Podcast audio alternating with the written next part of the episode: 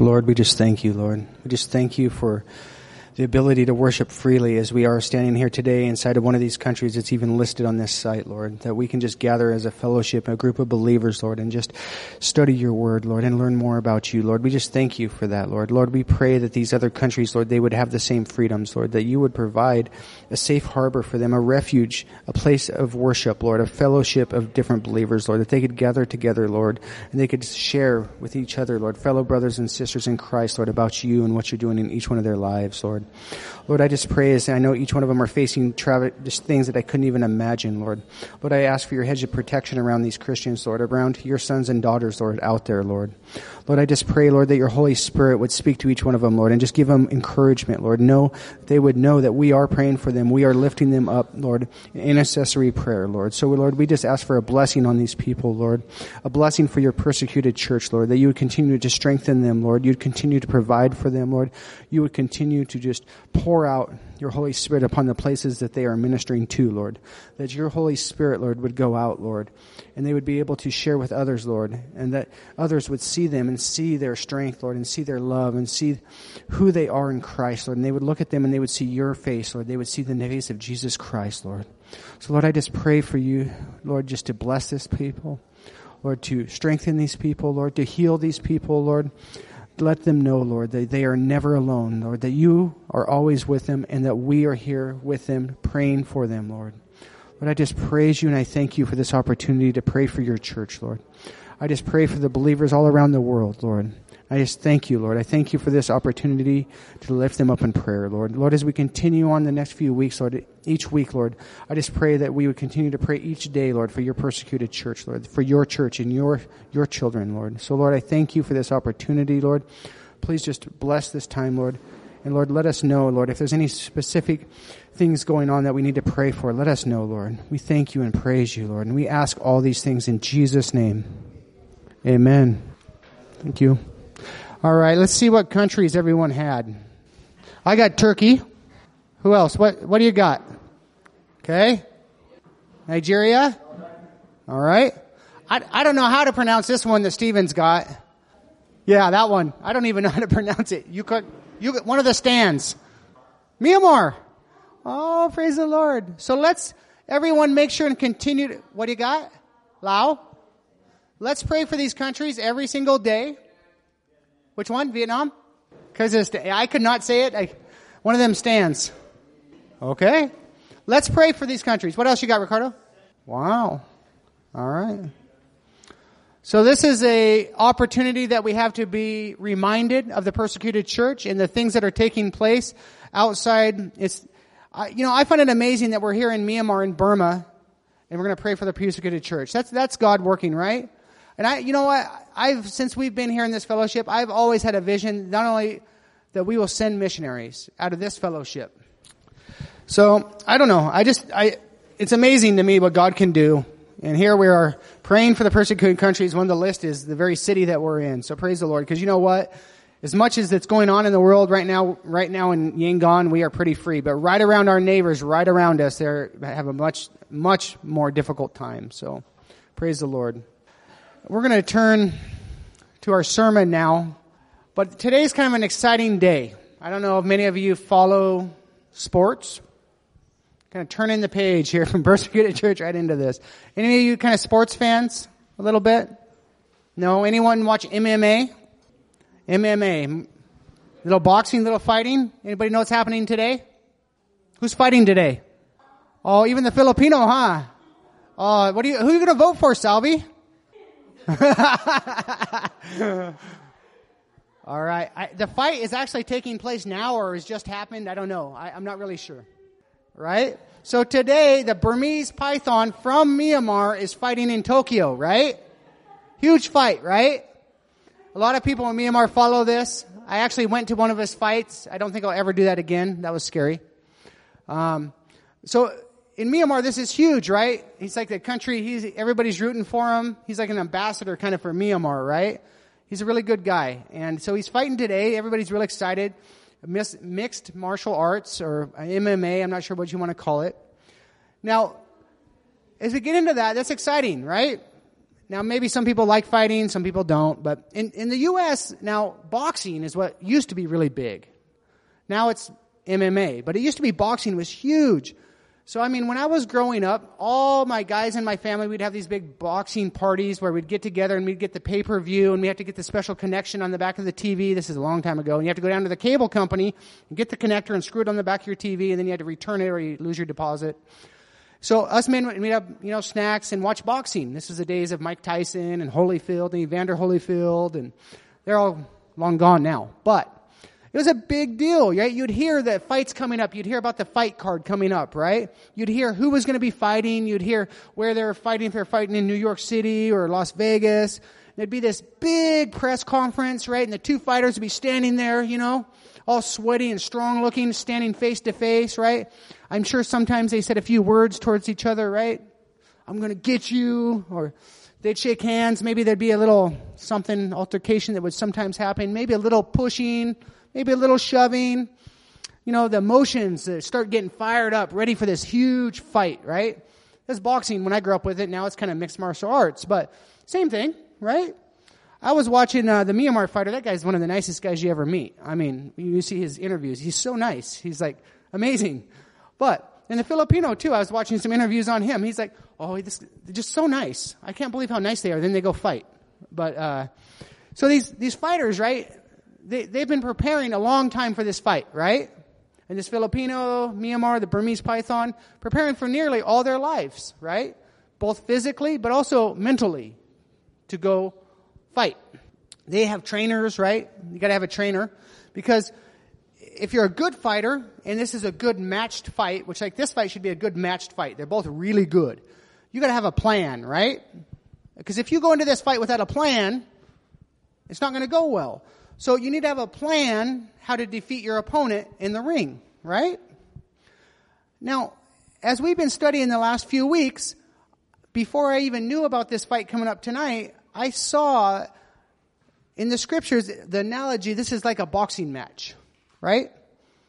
It's like a fight. Jesus and the religious leaders. It's like round two, round three, round four, knockout, right? That's the way I was viewing it, right? There was but before, even before that fight, right, there's always the face off, right? The name calling, the, the chit chat between the two of them. I'm going to get you. I'm going to get you, right? So, but I thought about the analogy and I'm like, well, it's not really boxing though. It's more like WWF. You guys know what WWF is? Wrestling. Right? You see, it's like a joke, right? It's not really real, but it's kind of fun to watch, I guess. So the wrestlers, right? They'd wrestle and then they'd tag each other, then two of them would come out, right? Because when we look at this and we look at these stories with Jesus, he keeps defeating the opponents, right? And he's, gets, he's going into these different rebukes and different discussions, right? And then here comes someone else, right? They tag someone else in and they keep coming at Jesus, right? These religious leaders keep trying to trip up Jesus in his teachings, right? So let's look back real quick at these last few teachings that we've been going over the last few weeks. Turn to Matthew 21. Everyone's in Matthew chapter 21. So it started in verse 23, really.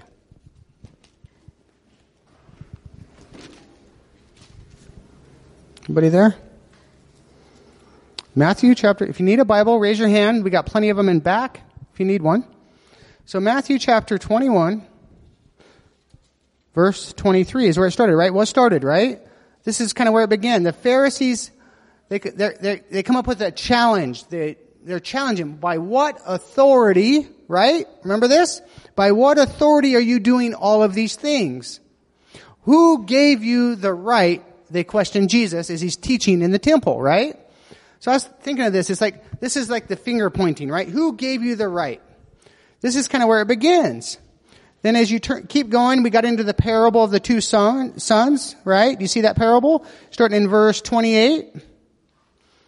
So we, we studied this parable and in the end, Jesus, he's talking to these religious leaders and in the end he says, you refuse to believe him and repent of your sins. That's what Jesus told them, right? Just kind of poking at them, right? And then he continues the parable of the evil farmers, right? Look at verse 33. Jesus says, and he continues through this story, and he said, and verse 41, he will put on the wicked, this is what the religious leaders said, he will put the wicked men to a horrible death and lease the vineyard to others who gave him his share of the crop after each harvest. Then we know in that story later, the religious leaders begin to understand that Jesus was talking about them, right? So he's kind of pushing at them. And then we looked at the parable of the great feast, right? We looked at that. That's in chapter 22. And this one, you see that Jesus actually sent his army out to destroy the murderers and burn their town. And then he continues in, in verse 8, and he says, The guests I invited aren't worthy of the honor. Right? So he's saying all this to the religious leaders. He's like poking at them, right? He's exposing their evil motives. He's warning them. And he's also talking about in these parables to hold them accountable. Now, as you read these parables and these stories, I'm sure these religious leaders were not very happy after Jesus has rebuked them, after Jesus has said these things to them. I'm sure actually they were probably a little even humiliated before the crowds because they knew Jesus was talking about them. So now, as we pick up today, we see that they are trying, these religious leaders are trying to come up with a way to destroy Jesus. In these passages, we'll see them trying to come up with a way to trap Jesus, to, to try to get Jesus to say something that would allow them to arrest him. So that's where we're going to pick up today. So today, Matthew chapter 22, verse 15 is where we're picking up today. Then the Pharisees met together to plot how to trap Jesus into saying something for which he could be arrested. Right? This is like round one, right? They've been talking, talking, now it's like round one, the fight. Now, as we start here, I think we, I don't know if I've really explained it, so I thought about it. I really want to talk to you is, who are the Pharisees? I don't know. I mean, I remember asking that question. We hear it all the time, right? We hear Pharisees, we hear Sadducees, but really, who are they? Because in Jesus' time, there were several different groups of people. Um, one of them is, here as we're talking about now, is the Pharisees. And many of these different groups had different views. But there were mainly two different religious groups in the Jewish culture when it came to them, and it was the Pharisees and the Sadducees. Now, both of these groups, these two groups belonged to the Sanhedrin. And that was a governing body over the Jewish courts, over Israel. So to help you kind of better understand that maybe a little bit, who the Sanhedrin were and who the Sadducees were and who the Pharisees were. So there are two religious groups, but they both belong to the Sanhedrin, which were the governing body. Now, if you read most commentaries and you read about Pharisees, who are they? Most people, I'm not going to get into a long discussion about but most of them would say that Pharisees were the more liberal of the two groups. Now, today we have different groups, right? Within churches, right? There's all sorts of different groups. You have Baptist, you have Pentecostal, you have Church of Christ, you have all sorts of different groups, right? Within the Christian body, within the church. Um, some we would say is really liberal, some we would say is very conservative. We had this in Jesus' time too. We had different groups. Um, I'm not going to say which is wrong and which is right, but you know, just like in Jesus' time, we have different groups today. So let's get back in the text. So we see that in this verse, the Pharisees, they have had a meeting. They've met. They've prepared. Now they have a plan and are going to try to trick up and have Jesus arrested. So let's look at verse 16. They sent some of their disciples along with the supporters of Herod to meet with them. Teacher, they said, we know how honest you are. You teach the way of God truthfully. You are impartial and you don't play favorites. What's going on? The Pharisees, look at this. They have joined forces. They have now two against one. Two different groups against Jesus. And why were these supporters of Herod joining in? Who were they? Why are these two groups working together now? These Herodians, as they're called, they were Jewish people. But these Jewish people, they, they had, had political power. And the reason they did is because they supported King Herod. This is the Roman Empire's ruler. So they actually were Jewish people that supported this, but they did this for their own political gain. So think about that. Can you imagine what the Jewish people thought of these supporters of Herod? Probably worse or the same as a tax collector, really, right? So these two groups, the Pharisees and these supporters of Herod, they had very opposing views, very different views. In fact, they probably really hated each other. But they had one thing in common, didn't they now? They both saw Jesus as a threat to their rule. So for a short time, these two groups, they've set aside their differences, and now they, they together are believing that they can trap Jesus with a question. So they start this conversation with Jesus, right? They're kind of buttering him up. Have you heard that before? Jesus, you are so honest. Jesus, you, are, you teach truthfully.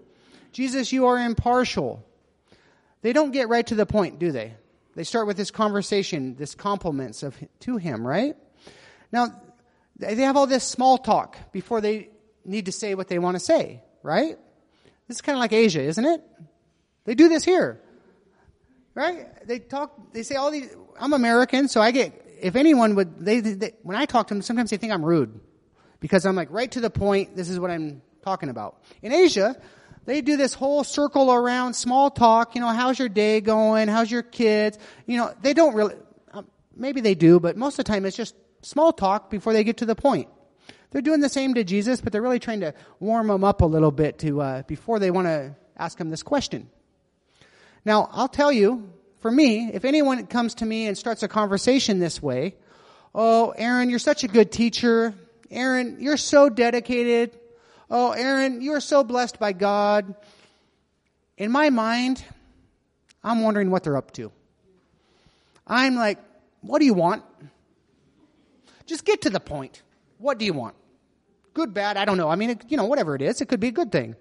But I'm thinking, what are your true motives in asking all these things and giving me all these compliments? And I think Jesus saw right through their flattery and thought the same thing, right? Let's see. Let's look at verse 17. Now tell us what you think about this. Is it right to pay taxes to Caesar or not? There's a question, right? Everyone's present, right? Everybody's there. It's in the temple. The Pharisees are there. The Herodians, we know they're there. Uh, the Jewish and Gentile worshippers are there for the Passover festival. Uh, Jesus' disciples were there. The Sanhedrin were there. I'm sure there's some Sadducees there. There's probably even a couple zealots hanging out, right? This is, this is a loaded question. So they're all waiting to hear this response. I mean, you would have heard this and you're like, what is he going to say? Right? Now, before we look at this response, I want to just take a minute and think and talk about this tax that we're talking about. Because this is what this is about. It's about the coin to pay the tax. So all the Jewish people were required to pay a tax to the Romans. Right? Now, think about it. This tax, this money that they would give the Romans, what was it used for? It was used to support the Roman officials and their soldiers, right? That's what they used it for. So, this tax we're paying for this same these soldiers that were conquering Israel. It was paying for the soldiers to rule their own lands. The Jewish people were paying this tax to ensure their own slavery, in a sense, to Rome. How would this feel? What do you think? I, would, I, I tell you, I don't think this went over well with the Jewish people, obviously. Right? Can you imagine paying money to have your own people enslaved? Your own people ruled over? I would be enraged to pay someone who was enslaving me. This would be difficult. So let's look at the response now in verse 18. But Jesus knew their evil motives. You hypocrites, he said. Why are you trying to trap me? So Jesus knew if he opposed the tax, right? If he opposed it, he'd be in trouble with Rome, right? He'd, this would cause the Herodians, the, the supporters of Herod, to arrest him for rebellion for not paying the tax. But if he approved the tax, he would be in trouble with the Jews because they would say he was against God and against his own people. So look at verse 19 and 20. Here, show me the coin used for the tax. When they handed him a Roman coin, he asked, whose picture and title are stamped on it? Can you put yourself in that story? You imagine that? There's a crowd out there. Jesus is teaching to. Give me a coin. Someone flips him up a coin. I mean, I see it just, you know, playing out in my mind. Flips him up a coin, catches the coin. He holds it up. Whose picture is on this coin? Whose title is stamped on it? Can you imagine that? I mean, I don't think he necessarily, I don't know. Jesus basically, as he's doing this, he's doing to these Pharisees what they were trying to do to him. He's kind of turned the table. So let's look at the answer in verse 21 and 22. Caesar's, they replied. Well then, he said, give to Caesar what belongs to Caesar, and give to God what belongs to God. His reply amazed them, and they went away. Jesus answered this question in such a way that he couldn't be arrested. Jesus used this question, which was a trick question, he used it actually to teach us all a very important lesson. This lesson of dual citizenship. Have you heard of this before? It's funny, actually, we have some like dual citizenship people in this congregation, actually. I know a couple. But I'm talking about our citizenship of this world and our citizenship of belonging to God in this case. So we're going to look just at a few verses. Let's turn to 1 Peter 217. Respect everyone and love the family of believers. Fear God and respect the king. We're also going to look at Romans. Turn there. Romans 13, 6 and 7.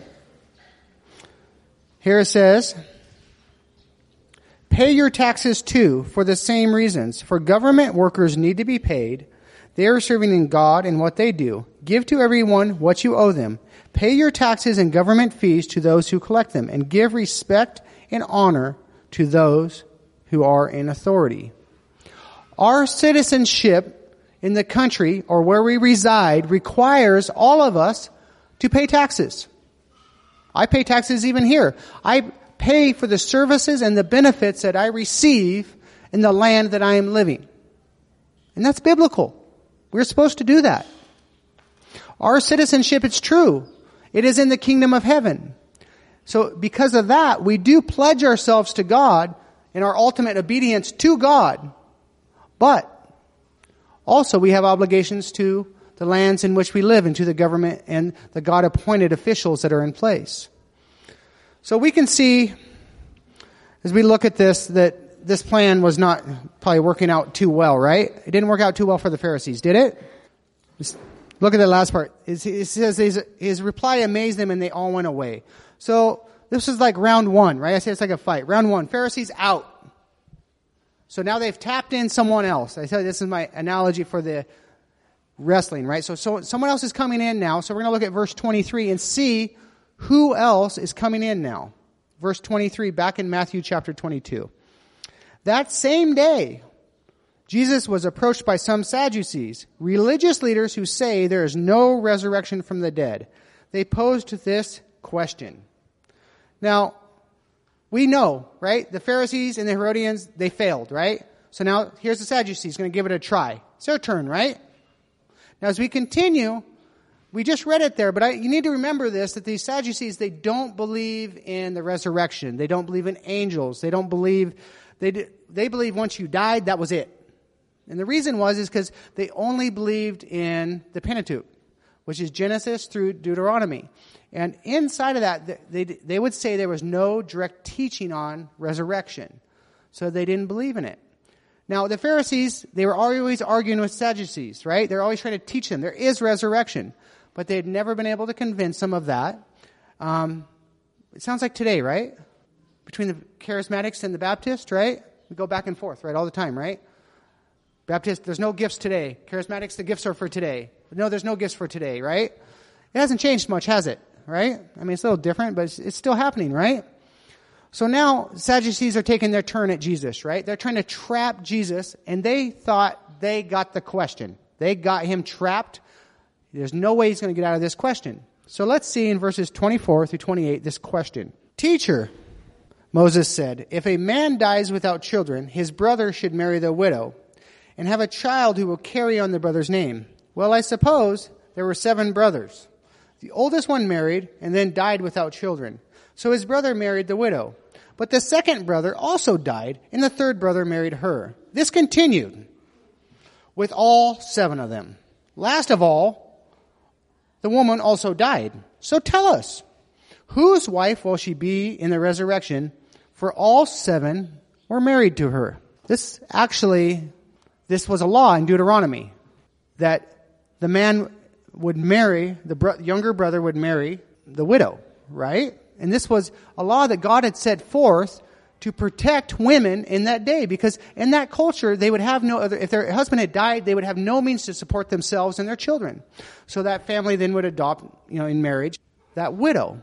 Now so this was a good law right? I mean in the day i mean it was meant to really protect women and that way they were not left without means to support them and their family but they're kind of more than taking this out of context right i mean first of all you look at this seven times right this is not they're using it as an illustration. Obviously, this is not reality of this happening. I don't imagine this would ever actually happen. I guess it's possible, but I don't think so. But they're trying to trick Jesus up with this question, right? So let's see what Jesus has to say about this. Verse 29 and 30. Jesus replied, Your mistake is you don't know the scriptures, and you don't know the power of God. For when the dead rise, they will neither marry nor be given in marriage in this respect, they will be like angels in heaven. Jesus, he goes right to the point. He just tells them, explaining to them why they're wrong. Right? They don't know the Word of God and they don't know the power of God. This, now this rebuke that Jesus is offering these Sadducees and anyone else listening truly could apply to us today. It could ex- apply to the church today just as much as it applied to these people today. I believe that one of our responsibilities as a fellowship is to make sure that everyone knows the Word of God, that we study the Word of God, but we also can understand the power of God. I think is, is so, both are just as important. And we just talked about Baptist and the charismatics, right? Both is usually one is really strong in the Word, one is real strong in the gifts, right? I believe we have to, we have to have both. And it talks about it here. We have to be rooted in God's Word, in our Bibles, but also we can know today God's resurrection power, God's miracles, God's gift from the Holy Spirit are still being present and used today just as they were in the apostles' times. So we have both. We need to, have, but we need to be within the realm of God's word in all of that. I don't know. I think this, this applies to us today just as much as it did then. So let's look at here. Verses 31 through 33. Jesus has a little bit more he wants to say to them. But now, as to whether there will be a resurrection of the dead, haven't you ever read I like that. Haven't you ever read about this in the scriptures?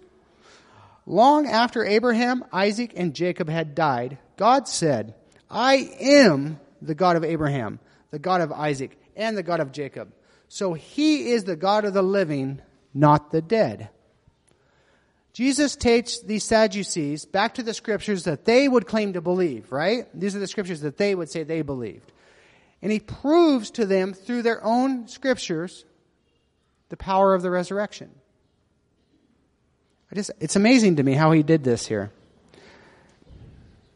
And when the crowds heard him, they were astounded at this teaching.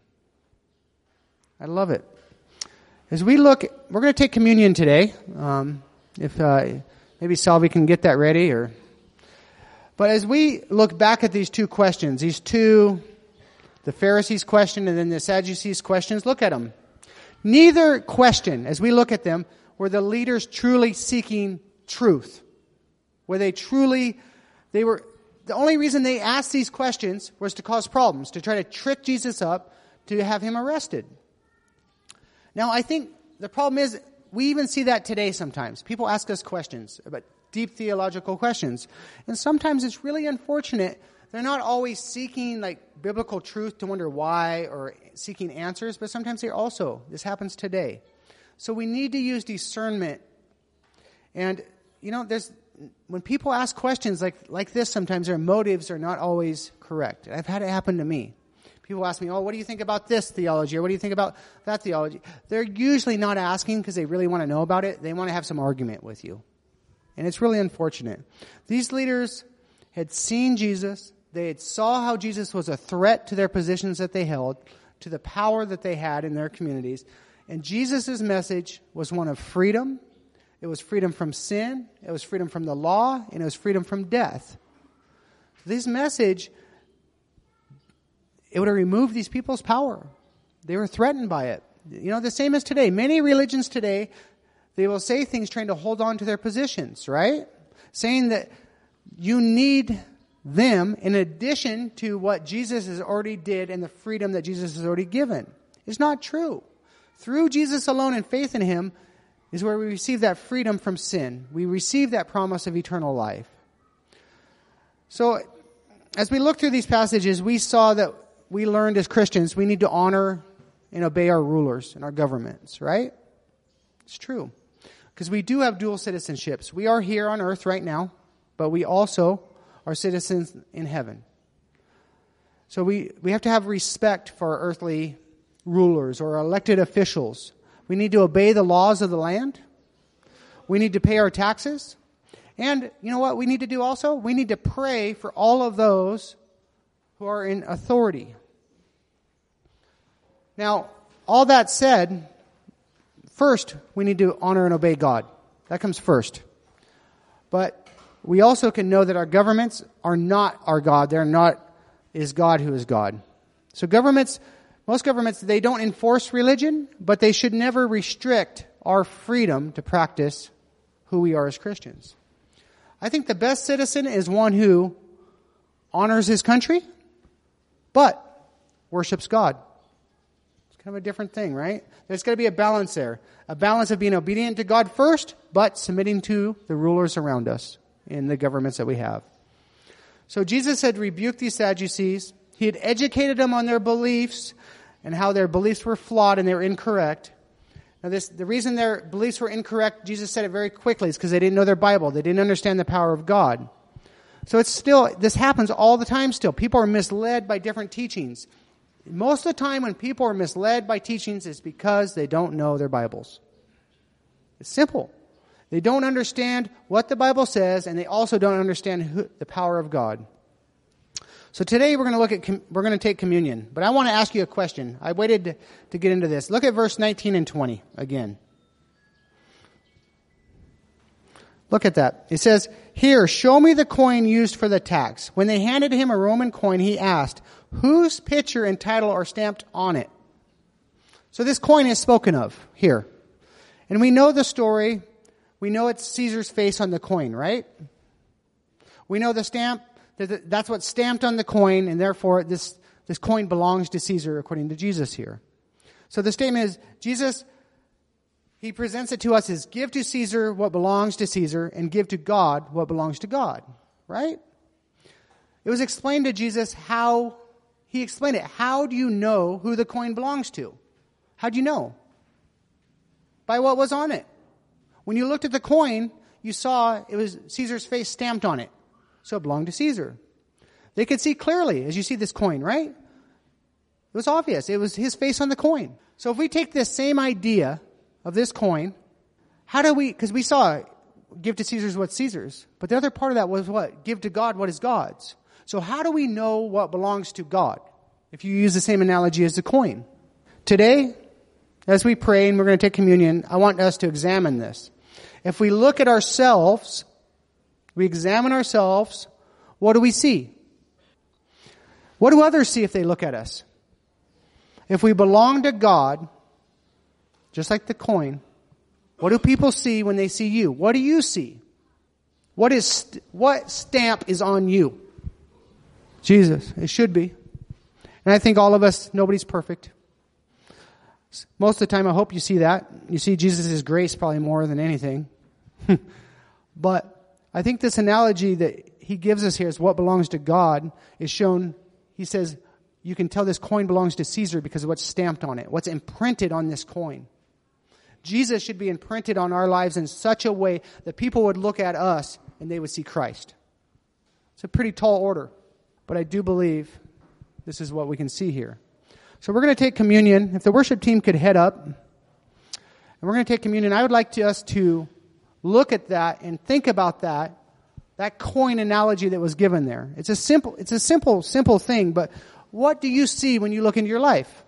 When you look at, into all the different areas of your life, when you look in, when people see you, Hopefully when I'm not driving, right? Because if they see me when I'm driving, they might see something else.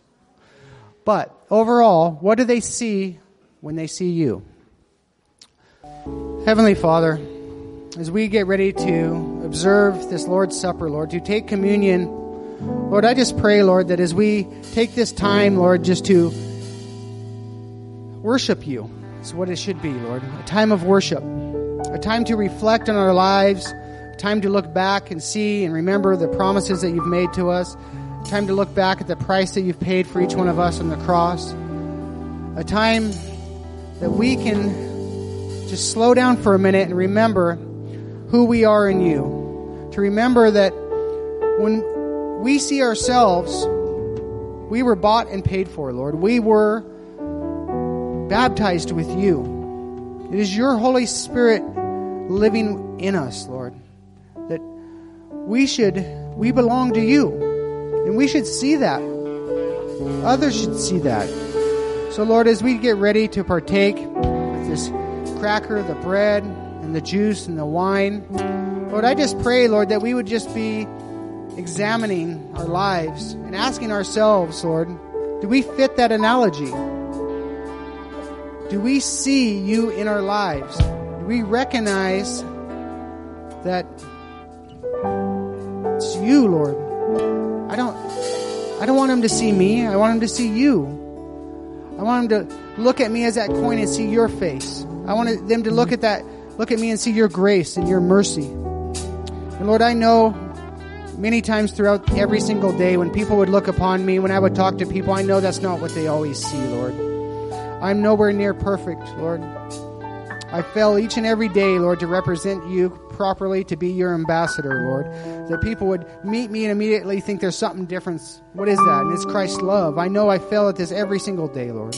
But Lord, I just pray for your Holy Spirit just to continually feel me, to continually to give me that strength, Lord, that I would be that, that beacon for you, Lord, that people would look upon each one of us, every one of us here, Lord, and they would see your face, that they would recognize you. Someone have the cracker, the bread.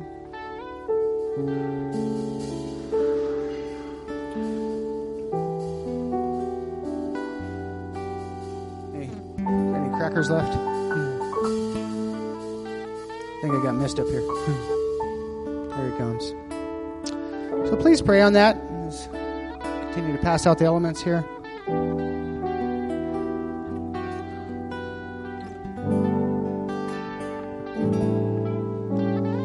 So please join me as we partake.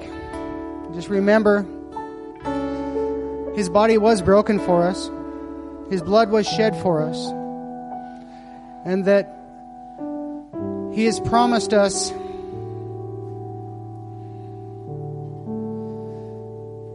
through this that our sins are forgiven. He's promised us our eternity to be with Him. So please just observe this command as He has given us. Please partake.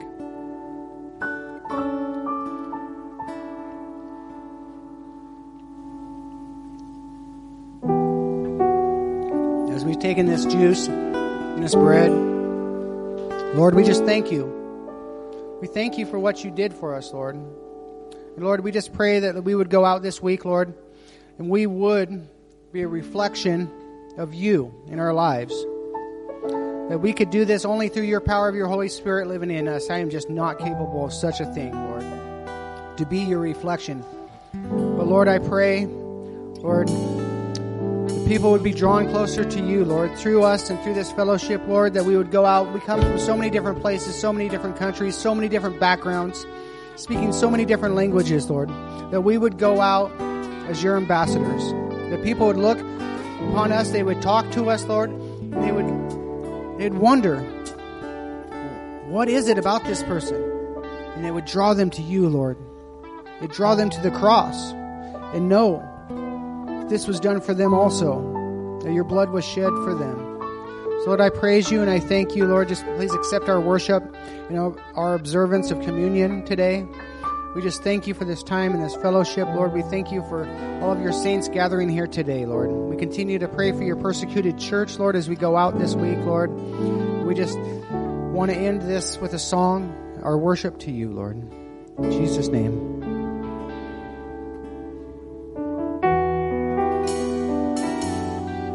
May we request the congregation to please rise up? I'm coming back to the heart of worship, and it's all about you. It's all about you, Jesus. I'm sorry, Lord, for the thing I made it, and it's all about you. It's all about you, coming back to the heart of worship, and it's all about you. It's all about you, Jesus. I'm sorry, Lord, for the thing I made it, and it's all about you. All about you, Jesus.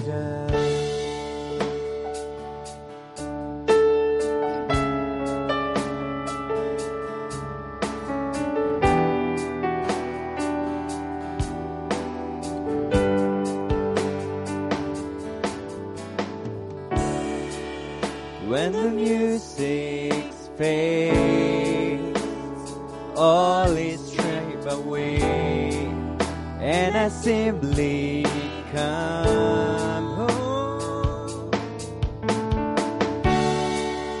longing just to bring something that's a word that will bless your heart.